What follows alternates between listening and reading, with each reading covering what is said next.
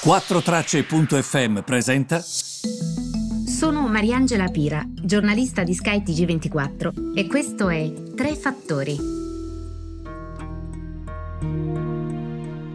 Buongiorno a tutti, benvenuti Tre Fattori 22 maggio e partiamo con quello che sta accadendo in eh, Cina.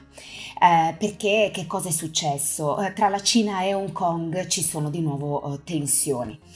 La Cina eh, si sta tenendo in questo momento a Pechino il congresso nazionale del popolo, ehm, ha sostanzialmente ehm, proposto, si fa per dire, una legge a tutela della sicurezza nazionale. Questa eh, perché? Perché viene proposta? Perché è volta a frenare tutte le rivendicazioni di autonomia di Hong Kong questa nuova legge è stata depositata appunto una bozza perché si sta tenendo, come vi dicevo, il Congresso Nazionale del Popolo, per intenderci, è quel congresso che si tiene in questo periodo dell'anno, che dà anche le stime di crescita della Cina, stime che non sono state date perché la verità è che per la prima volta il partito ha detto di non riuscire a capire come andranno le cose quest'anno. Quindi non è stata neanche data una stima di crescita e l'attenzione si è concentrata su Hong Kong. Questa nuova legge eh, sanzionerà secessione, evasio- eversione contro lo Stato, un'interferenza straniera verrebbe sanzionata, terrorismo e diventerebbe operativa con eh, un'aggiunta ehm, al cosiddetto allegato 3 della Basic Law, che ehm, è la mini Costituzione locale di Hong Kong. Quindi ripartiamo. Mini Costituzione locale di Hong Kong si chiama Basic Law, verrebbe attaccato un allegato e l'allegato dice quello che vi ho detto, cioè eh, viene sanzionata la secessione, l'eversione contro lo Stato, il terrorismo, l'interferenza da parte degli stranieri, eccetera. Ovviamente mh, che cosa è accaduto? Che il Parlamento Hong Kong ha detto eh, che comunque ascolterà ehm, quanto ha detto Pechino. Eh, quindi eh, che cosa succede però questo? Eh, che se accade una cosa del genere, mh, mm, il Parlamento dell'ex colonia britannica conterebbe davvero molto poco. E, ehm, mh, di fatto ci sarebbe una sorta di ufficio di sicurezza nazionale ehm, di Pechino a Hong Kong. Ma ehm, non ci sarebbero le autorizzazioni del governo locale, però eh, mm, Pechino è stata molto chiara, ha detto che di fatto ehm, il, il sistema è un paese due sistemi, one country, two systems. Quindi mm, l'obiettivo di Pechino è quello di rafforzare la propria presa nei confronti uh, di uh, Hong Kong, anche perché Li Keqiang, il premier um, cinese, ha detto proprio che um, quello che lui vuole fare è eh, istituire una sorta di meccanismo per salvaguardare la sicurezza nazionale delle cosiddette amministrazioni speciali, due regioni ad amministrazione speciale, perché non abbiamo solo Hong Kong, c'è anche Macao, e ehm, vedere appunto i governi delle due regioni per, eh, perché adempiano in pieno alle loro responsabilità costituzionali. Che cosa vuol dire questo? Che cosa vuol dire? Ovviamente la borsa di Hong Kong tracollo totale stamattina intorno al 5%. E questo è anche ovvio.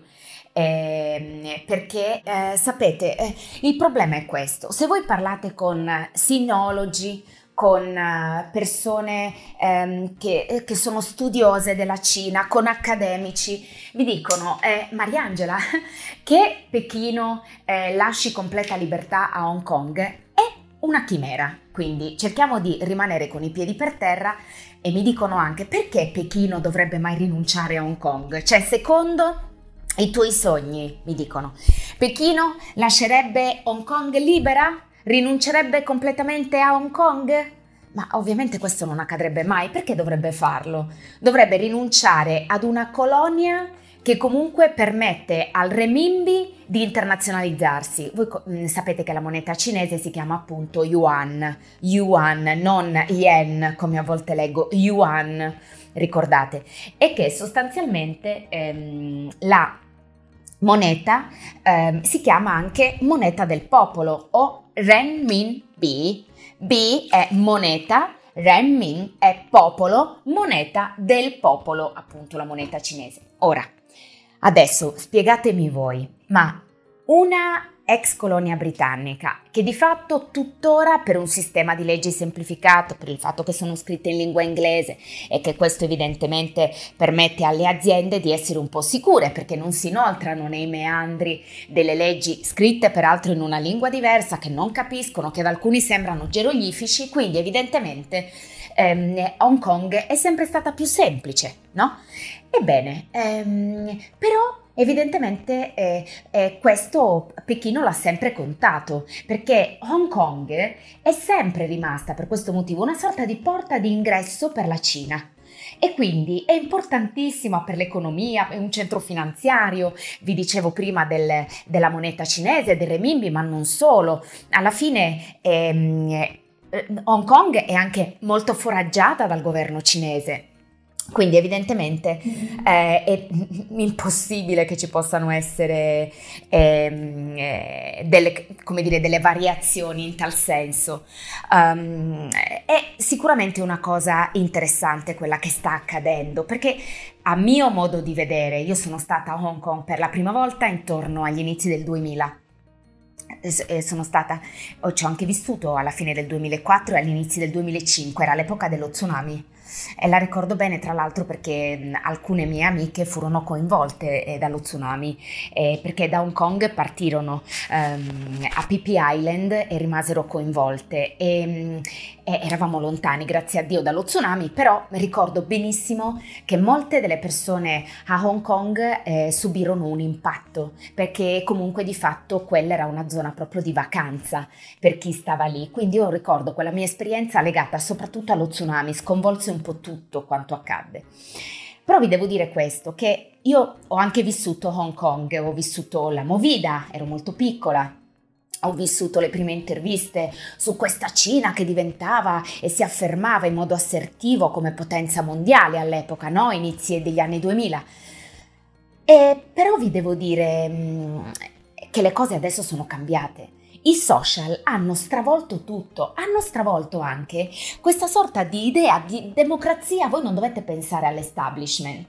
Voi dovete pensare ai ragazzi di Hong Kong, ai giovani di Hong Kong che respirano, mettiamola così, aria di libertà con i social per esempio, banalmente anche con TikTok, con questi social, mm, Twitter, con Facebook, con Instagram. Mm, evidentemente quando sentono una presa ancora più forte perché nel loro DNA loro sono una colonia britannica, anche se non lo sono più di fatto.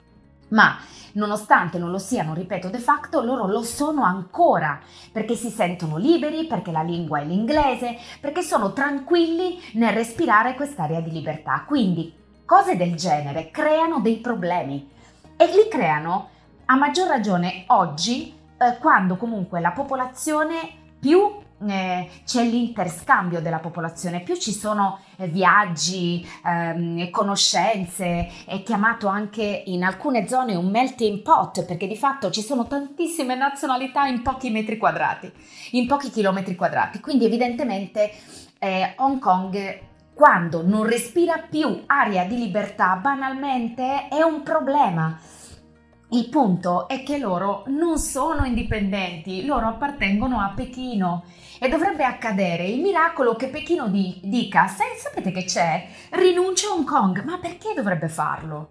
Non lo farebbe mai. Poi anche qui è tutto complesso, ci sono tante cose da dire e non si possono esaurire in un podcast. Però vi faccio un esempio, c'è anche il concetto dell'interferenza e non è un caso che nella bozza Pechino abbia scritto sarebbe sanzionata anche l'interferenza dei paesi, perché come sapete a partire dagli Stati Uniti, quando ci fu proprio l'apice delle proteste a Hong Kong, ci, ci si espresse dicendo attenzione, cioè dovete salvaguardare la libertà e la democrazia nella ex colonia britannica. E Pechino dice, perché voi dovete sempre calarvi nella mentalità di chi risponde a queste cose. Pechino pensa che gli Stati Uniti siano un paese che interferisce tanto.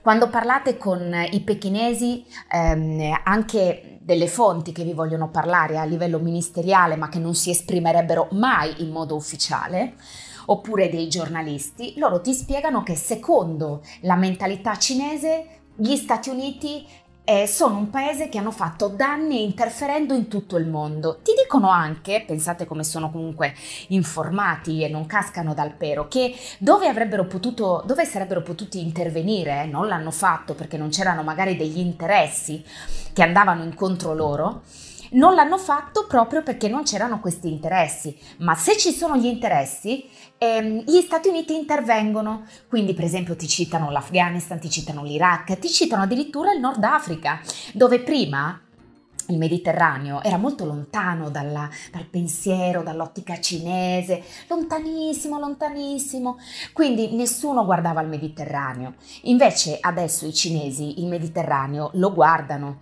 hanno partecipato anche a delle conferenze sulla sicurezza nel Mediterraneo, vuoi perché sono in Africa, sempre più presenti e vuoi perché comunque il Mediterraneo per loro non è più lontano come era un tempo.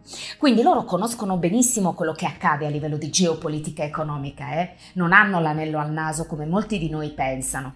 Quando anche quando i cinesi vengono qui ad acquistare delle società, i cinesi sanno benissimo che stanno acquistando, eh? siamo noi che spesso non facciamo la due diligence, quindi non sappiamo, scrissi anche, a chi stiamo vendendo i nostri gioielli, chi verrà alla nostra cena di Natale. Siamo noi che non lo sappiamo, i cinesi dove investono lo sanno benissimo.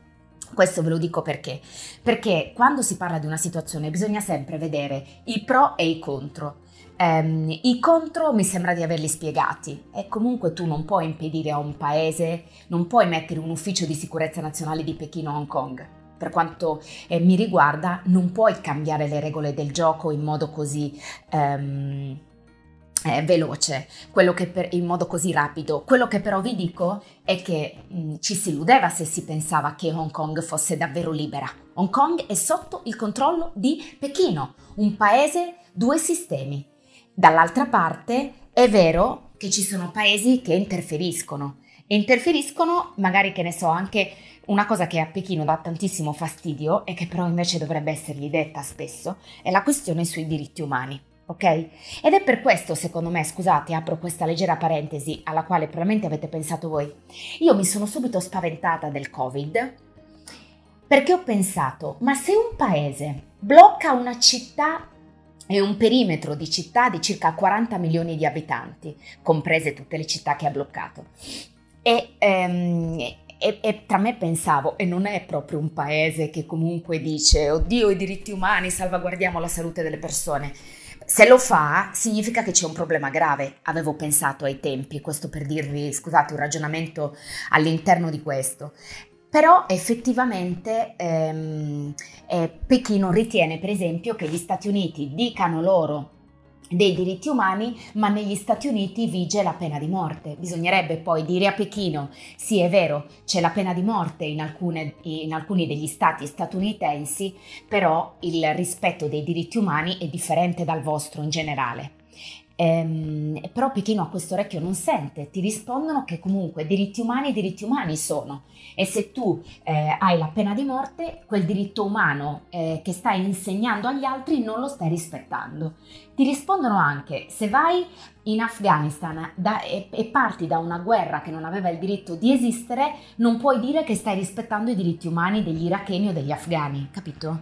Quindi comunque ehm, quando si parla con loro Um, questo però è importante dirlo, eh? perché a volte pensiamo sempre di sposare una tesi o un'altra, eh, invece dovremmo crearne ehm, una nostra. Io per esempio ho sempre pensato che non bisognasse avere la pecorite nei confronti degli Stati Uniti, eh, che hanno fatto tantissimi danni, non bisogna avere la pecorite nei confronti dei cinesi e bisogna capire chi ci stiamo portando in casa sarebbe bello avere una voce europea, eh, che però ehm, ovviamente non sono naif, questa voce europea manca, però sarebbe bello che ci fosse e che non, non stessimo sempre a traino degli altri, ma che anche noi avessimo una sorta di voce in tutto questo. Vabbè, questi sono ragionamenti ovviamente molto grandi, però vi, vi aggiornerò su questo, eh? perché qui ovviamente ci sarà tanto da dire nei prossimi giorni, altro che come se non bastasse il resto, tra l'altro. Vabbè, grazie dell'ascolto E domani invece mi trovate con il podcast, indovinate? Tuffo nel passato, andiamo nel, mm, a trovare il pensiero economico ovviamente alla, alla mo del lattaio dell'Ohio di Aristotele e nell'antica Grecia. È stato troppo bello approfondire questa cosa, non vedo l'ora che lo ascoltiate domani. Un abbraccio grande a tutti, a domani.